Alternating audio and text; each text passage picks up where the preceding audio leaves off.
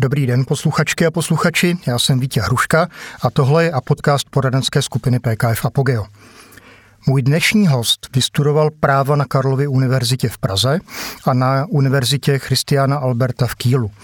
Pracoval v právní firmě Havel a Holásek, založil vlastní firmu Bříza a Trubač, je členem představenstva České advokátní komory, založil designový schody Homebar a obnovuje ovocný sad v Krušovicích.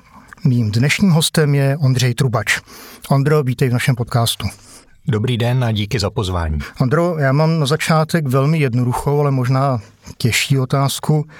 Jaká byla tvoje cesta od Karlovy univerzity a univerzity v Kílu až po právní firmu Bříza a Trubač? Tak ta cesta zase nebyla tak eh, dlouhá nebo komplikovaná.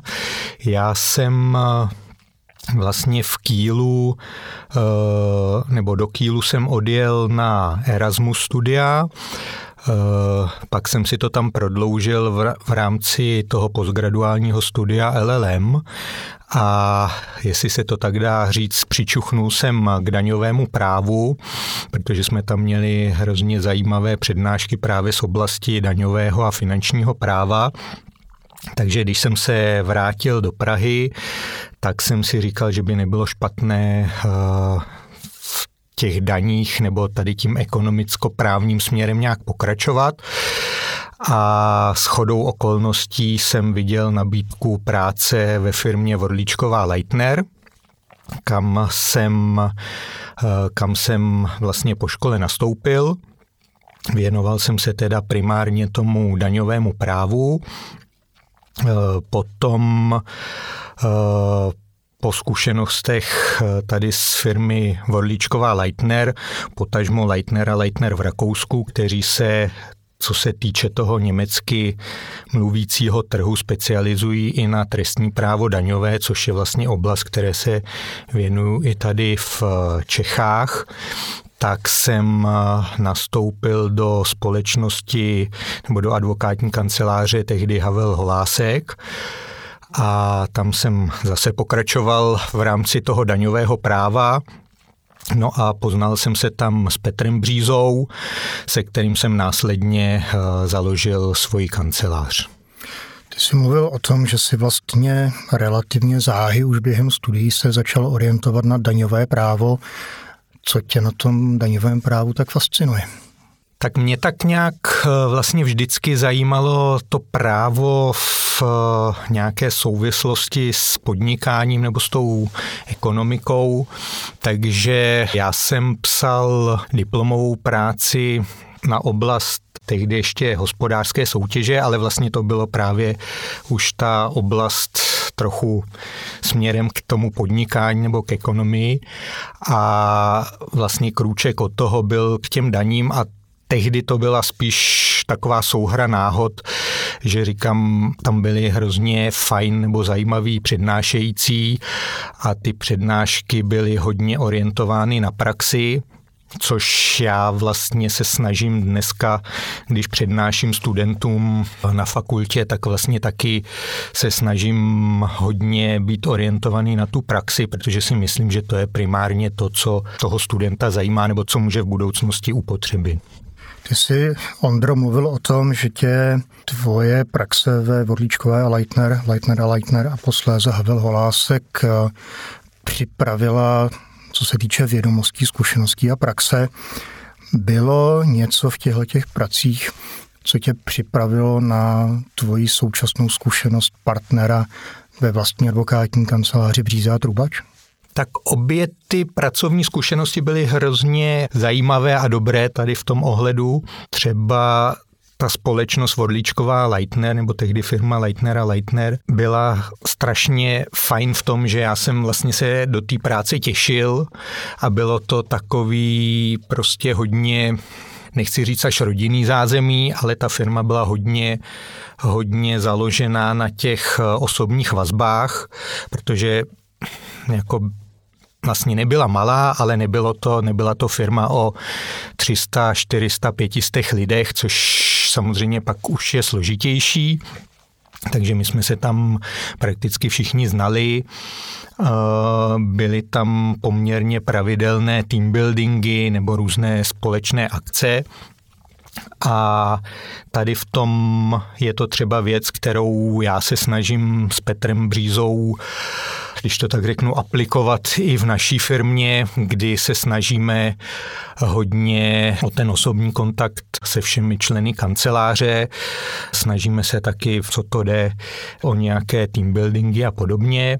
Takže to určitě bylo zajímavé a zase zkušenost z eh, Havel Holásek byla neméně dobrá, důležitá v tom, že to zase byla opravdu už eh, ve srovnání s Vorlíčkovou jakoby velká firma, kde bylo několik set zaměstnanců eh, nebo spolupracovníků a tam Zase bylo hrozně zajímavé vidět, jak ta firma funguje, jak se řídí takhle velká firma, jaké tam jsou procesy, i co se týče třeba nějakého marketingu nebo podobných věcí. Takže oboje mi vlastně dalo hodně. Já jsem moc rád, že jsi to, Ondro, takhle popsal, protože si tím zároveň odpověděl hned na moje další dvě otázky. Já jsem se právě chtěl zeptat, co v tvé stávající firmě děláte stejně a co děláte jinak. A je vidět, že jsi si ze své předchozí praxe s obou dvou kanceláří vlastně přinesl to, to nejlepší. Jak ten osobní přístup, tak to vědomí, že u fungující právní firmy prostě musí být nějaký proces, musí tam být nějaká zastupitelnost. Přesně tak. Napadá mě, mají tví lidé, myslím tím v advokátním kanceláři Bříza a Trubač, mají nějakou schodnou vlastnost nebo vlastnosti? Jste si něčím podobní? Když tak o tom popřemýšlím, teď nechci, aby to znělo opravdu jak nějaký hrozný kliše, ale já jako chci, minimálně chci věřit, jak se říká, že se vlastně do té práce těší.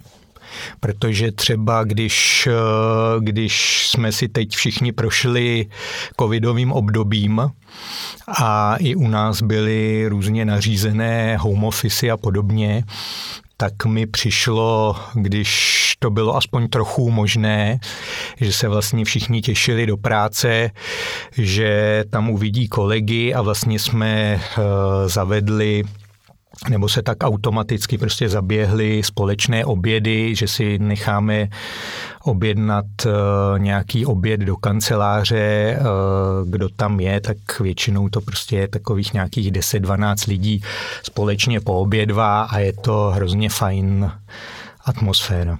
Ondro, ty jsi zakládajícím členem platformy Rozumné právo.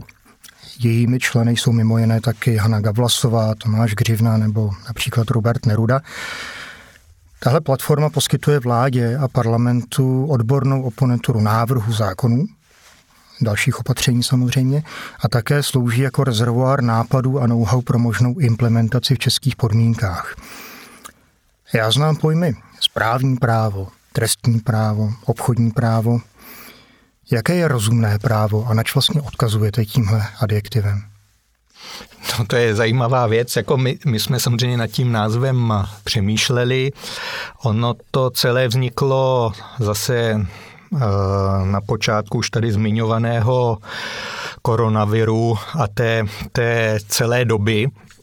A vlastně celá ta myšlenka byla o tom, že když eh, ta pandemie vypukla, tak eh, jestli si vzpomínáš, tak eh, všude v televizi začali vystupovat odborníci z oblasti, já nevím, ekonomie, eh, lékaři, politici, ale vlastně nebyl moc slyšet, nebo nám tehdy přišlo, že nebyl moc slyšet hlas právníků a přitom vlastně spousta těch omezení na začátku minimálně naprosto zásadně zasahovala do práv občanů. A my jsme si právě s Petrem Břízou a Robertem Nerudou řekli, že by bylo asi fajn, eh, aby právníci v tomto směru byli slyšet, takže jsme založili tady tu platformu, kde jsou experti ze všech možných eh, oborů práva, ať už z advokacie nebo z akademického prostředí a samozřejmě na počátku jsme hodně, když to tak řeknu, vytěžovali uh, experta na ústavní právo, kterým je Honza Winter. A ten vlastně byl takovým hlavním motorem těch prvních stanovisek, ale my jsme vlastně hned na začátku si řekli, a to si myslím, že je dobrý, eh, nebo že, bylo dobr, že byla dobrá věc, eh, že to nechceme navazovat jenom na ten koronavirus, protože vlastně, když to vezmu zrcadlově eh, k ekonomům, tak oni měli různé ty koronanervy a podobně. My jsme si řekli, že bychom vlastně byli rádi, kdyby to aspoň nějaký čas eh, pokračovalo i po ukončení té pandemie, což se děje. A my se snažíme vlastně vždycky upozornit, máme takové pravidelné schůzky, které teď díky bohu už nemusí být jenom online eh, a snažíme se vždycky nadhodit nějaká témata, která jsou, když to tak řeknu, obecně platná nebo mohou zajímat širší veřejnost. A potom na to téma ten, který expert se svým takovým uh, když to tak řeknu, pěti týmem těch ostatních, jako napíše nějaký první návrh eh, třeba toho stanoviska a ostatní nad ním pak eh, nějakým způsobem diskutujeme a když se shodneme, tak to stanovisko pak jde ven. A myslím si, že nebo minimálně Eh, z toho ohlasu, co tak vnímám, tak si myslím, že to byl dobrý počin, že ta stanoviska vyvolávají i nějakou širší diskuzi a máme na ně eh, vždycky nějaké ohlasy, což je určitě dobrý. Z toho, Ondro, co říkáš, tak chápu, že rozumné v tomhle případě tedy odkazuje na zdravý lidský rozum, kterým se snažíte nahlížet jak tvorbu nové legislativy, tak vlastně revize té stávající. Mě by zajímalo, čím se vlastně ty a tví kolegové a kolegyně inspirujete, ať už co se týče oblastí práva anebo zemí. To je zajímavá otázka. Tak my tím, že vlastně u nás v kanceláři, teď nechci úplně vařit z vody, že úplně všichni, ale skoro bych řekl, že prakticky všichni jsme studovali v rámci ať už magisterských nebo postgraduálních studií v zahraničí, tak jsme měli tu výhodu a možnost eh, vlastně se setkávat s tím cizím prvkem, respektive navnímat, jak eh, třeba fungují advokátní kanceláře nebo vůbec právo, jak je nahlíženo mimo hranice České republiky, takže si myslím, že to třeba je věc, která nám všem hodně dala a kterou se snažíme nějakým způsobem v praxi uplatňovat. Jestli tomu rozumím správně, tak se nedíváte na jeden konkrétní okruh práva nebo na jeden konkrétní stát, ale vlastně využíváte svých zkušeností, ať už do studia nebo ze svých praxí. Určitě. Mně napadá, ty jsi eh, jedním z členů představenstva České advokátní komory. Co tě vedlo k tomu, že si tenhle ten post eh, začal zastávat? Tak to možná zase souvisí s tím, že my s Petrem Břízou eh, jsme oba vlastně nějakým způsobem chtěli být nebo jsme byli aktivní i mimo eh, vyloženě advokaci v tom smyslu, že jsme třeba přednášeli nebo přednášíme na vysokých školách a v rámci i té advokacie jsme si řekli, eh, že by bylo fajn se eh, nějakým způsobem zapojit do fungování těch jednotlivých orgánů, takže my jsme vlastně působili v těch orgánech už v tom předchozím volebním období a pak jsme si říkali, jak, jak dál po těch čtyřech letech s tím, že Petr se rozhodl už nekandidovat a věnovat se víc akademickému směru a působení na fakultě. A já jsem si řekl, že bych zkusil kandidovat do představenstva, což jsem nakonec udělal a dopadlo to dobře, respektive dopadlo to tak, že jsem byl zvolen a teď eh, se snažím samozřejmě některé ty věci, co vnímám, že by bylo dobré eh, posunout nebo nějakým způsobem doplnit, změnit, eh, tak v rámci toho stávajícího představenstva tak, tak činit. Je něco, co tě na téhle práci obzvláště těší? Teď tím mám na mysli s ohledem na stav eh, České advokátní komory? Zrovna jsem byl v kontaktu eh, s Ludskou Bániovou, což je předsedkyně, která vede eh, výbor pro výchovu a vzdělávání a my se snažíme vlastně nabídnout advokátkám a advokátům, stejně tak koncipientkám a koncipientům nové semináře, které by jim mohly pomoci v praxi.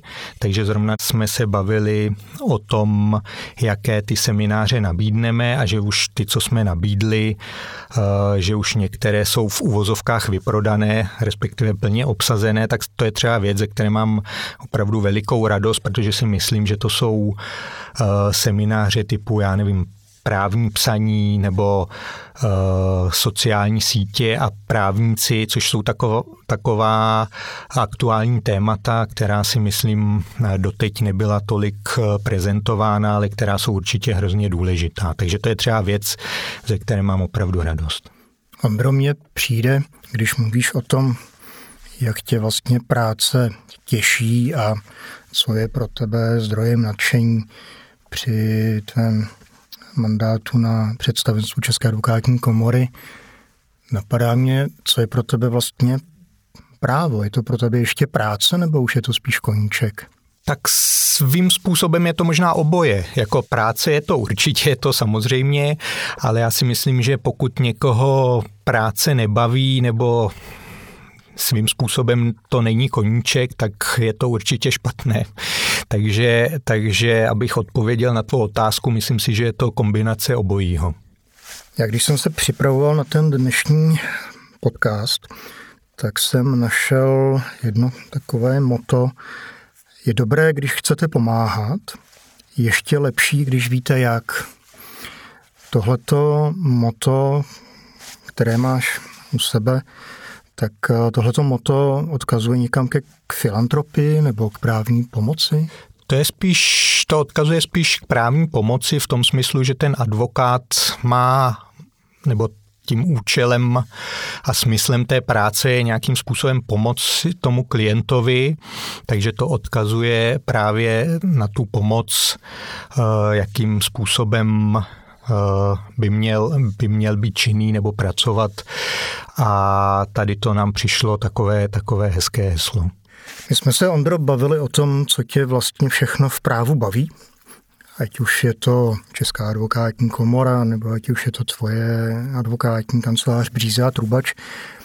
Jak moc tě baví tvůj designový bar Schody Home Bar? Tak ten mě samozřejmě taky baví. Ono Eh, to souvisí s tím, ten eh, bar eh, jsem otevřel na malé straně a souvisí to s tím, že já na malé straně i bydlím a žiju. A přišlo mi, že se tam pomalu vytrácí nějaké podniky pro místní, respektive minimálně podniky, kde by docházelo k nějakému smíchání, když to tak řeknu, místních s turisty, kterých tam jsou samozřejmě davy a když byla ta možnost pronajmout si tam takový malý prostor, tak jsem ji rád využil. Ten bar je pro nějakých 10-12 lidí, ale je to právě hezké místo, kde dochází ke spoustě Eh, hrozně hezkých setkáních, kdy tam prostě přijedou turisté z Ázie a teď vidíte, jak jim eh, místní ukazují, co se tady pije za drinky a co, co to je a jak se to pije a podobně. Takže to je určitě, určitě věc, ze které mám taky radost. Právě takové to promíchání těch kultur a já jsem poměrně společenský člověk, takže, takže samozřejmě v tom baru netrávím každý den, ale mám radost z toho, že, že je to zase podnik na té malé straně, kterou mám hrozně rád. Já se musím posluchačům a posluchačkám přiznat, že jsem v tom baru byl, spíš než, že bych řekl, že je malý, tak bych řekl, že je útulný. A myslím si, že právě v té lokaci na starých zámeckých schodech takovýchhle barů není mnoho, určitě stojí za vidění. Právě kvůli tomu, že se tam celkem elegantně mísí staré a nové, Docela hezky se tam mísí příchozí a stálí, stálí štamgazky. A já se, Ondro, nemůžu nezeptat eh, na ten tvůj ovocný sad. Musím se přiznat, že mám vůči tomuhle tématu velký respekt. A možná, že by stálo za to posluchačům a posluchačkám říct, o jaký ovocný sad se vlastně jedná. Tak to moc rád řeknu, protože to je taky věc, která mi teď eh, přináší hodně radosti. Eh, já vlastně mám po svých předcích, po svém pradědovi eh, dům v Krušovicích a můj praděd vysázel ovocný sad hned vedle toho domu, kde bylo nějakých zhruba 140 ovocných stromů Bohužel někdy v 70. letech, začátkem 70. let eh, tehdejší JZD ten eh, sad vykácelo, takže já jsem ten sad ani nezažil.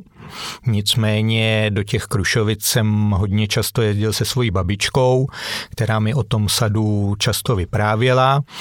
A výhoda také byla, že praděd byl poměrně takový pinktlich člověk, takže on eh, si zapisoval všechny ty stromy, které tam vysázel a pokud nějaký eh, třeba vykácel nebo zasadil nový, tak to na tom plánku prostě přepsal a tady ten plánek se nám zachoval. No já jsem si někdy před eh, dvěma lety řekl, že by nebylo špatné eh, vlastně ten ovocný sad obnovit. S chodou okolností eh, jsem potkal vlastně zahradního architekta, který eh, se pro tu věc taky nadchl a byl natolik, natolik eh, dobrý a šikovný, že se mu povedlo vlastně dohledat ty staré odrůdy. Takže... Můžu se zeptat, pardon, že skáču do řeči, co je to za stromy? Tak z velké části to jsou, eh, to jsou jabloně, ale pak je tam, jsou tam hrušky, třešně, višně a podobně, takže já jsem samozřejmě zjišťoval různé ty odrůdy, takže mě nadchlo, že nějaká odrůda se jmenují třeba ovčí hubičky a podobně, jablek. Ale právě tím, že tady ten nadšenec taky dohledal ty původní odrůdy, tak si troufnu tvrdit, že z nějakých dvou třetin, tří čtvrtin jsou to stromy, které tam, nebo ty odrůdy, které tam byly. A já bych byl hrozně rád, kdyby vlastně za pár let se to stalo i takovým místem setkávání třeba místních. Mám v plánu tam dát i nějaké lavičky, Tady jsem teď v Praze mluvil i s Ondrou Kobzou, což je tady místní kavárník a e, člověk, který třeba má projekt poeziomaty. A bavili jsme se o tom, že právě jeden z těch poeziomatů e, bychom dali do Krušovic někde k těm lavičkám, takže by bylo fajn, kdyby se to nebo byl bych rád, kdyby se to časem posunulo i tady tím směrem. Říkal jsem si, že to bude hezké, ale přiznám se, jakože teď, když se tam projdu a je tam prostě vysazených 140 stromů, které už teď prostě, i když tam jsou rok, tak je to prostě opravdu hezky. No z toho, Ondro, co říkáš, tak jsem pochopil, že pro hrušky, jabka, višně a třešně to asi úplně neděláš. Přijde mi, že pro tebe je důležité, aby do toho sadu chodili lidé, aby tam trávili příjemné chvilky. Ehm, myslíš si, že tohle to chtěl i tvůj praděda? Já si myslím, že určitě. On vlastně ta myšlenka, proč on tehdy zasadil ten sad, byla, že on byl malíř a nevěděl, jestli, jestli ho to malování uživí, ale protože byl přesvědčen o tom, že uh, prostě chce malovat a jít si za svým snem, tak eh, si říkal, pokud by ho to neuživilo, tak eh, eh, nebo pokud mě to neuživí, tak tady budu prodávat ovoce. Takže to byla ta prvotní myšlenka. Naštěstí ho to uživilo. Stal se z něj troufnu si tvrdit, jeden z nejznámějších krajinářů, jmenuje se Václav Rabas a ten sad tím pádem nemusel plnit tu v uvozovkách biznisovou roli eh, v tom směru, že by ho to živilo, ale myslím si, nebo nevím, možná tak si to teď domýšlím z vyprávění babičky, že určitě by byl rád, kdyby právě to i dneska fungovalo jako místo setkávání lidí z širokého okolí. Ondro, děkuji moc krát za rozhovor. Vážené posluchačky a posluchači, poslouchali jste a podcast poradenské skupiny PKF Apogeo. Mým dnešním hostem byl Ondřej Trubač a já, Vítě Hruška, se s vámi loučím a zároveň se těším na slyšenou u některého z našich dalších setkání se zajímavými osobnostmi. Děkuji za pozvání a nashledanou.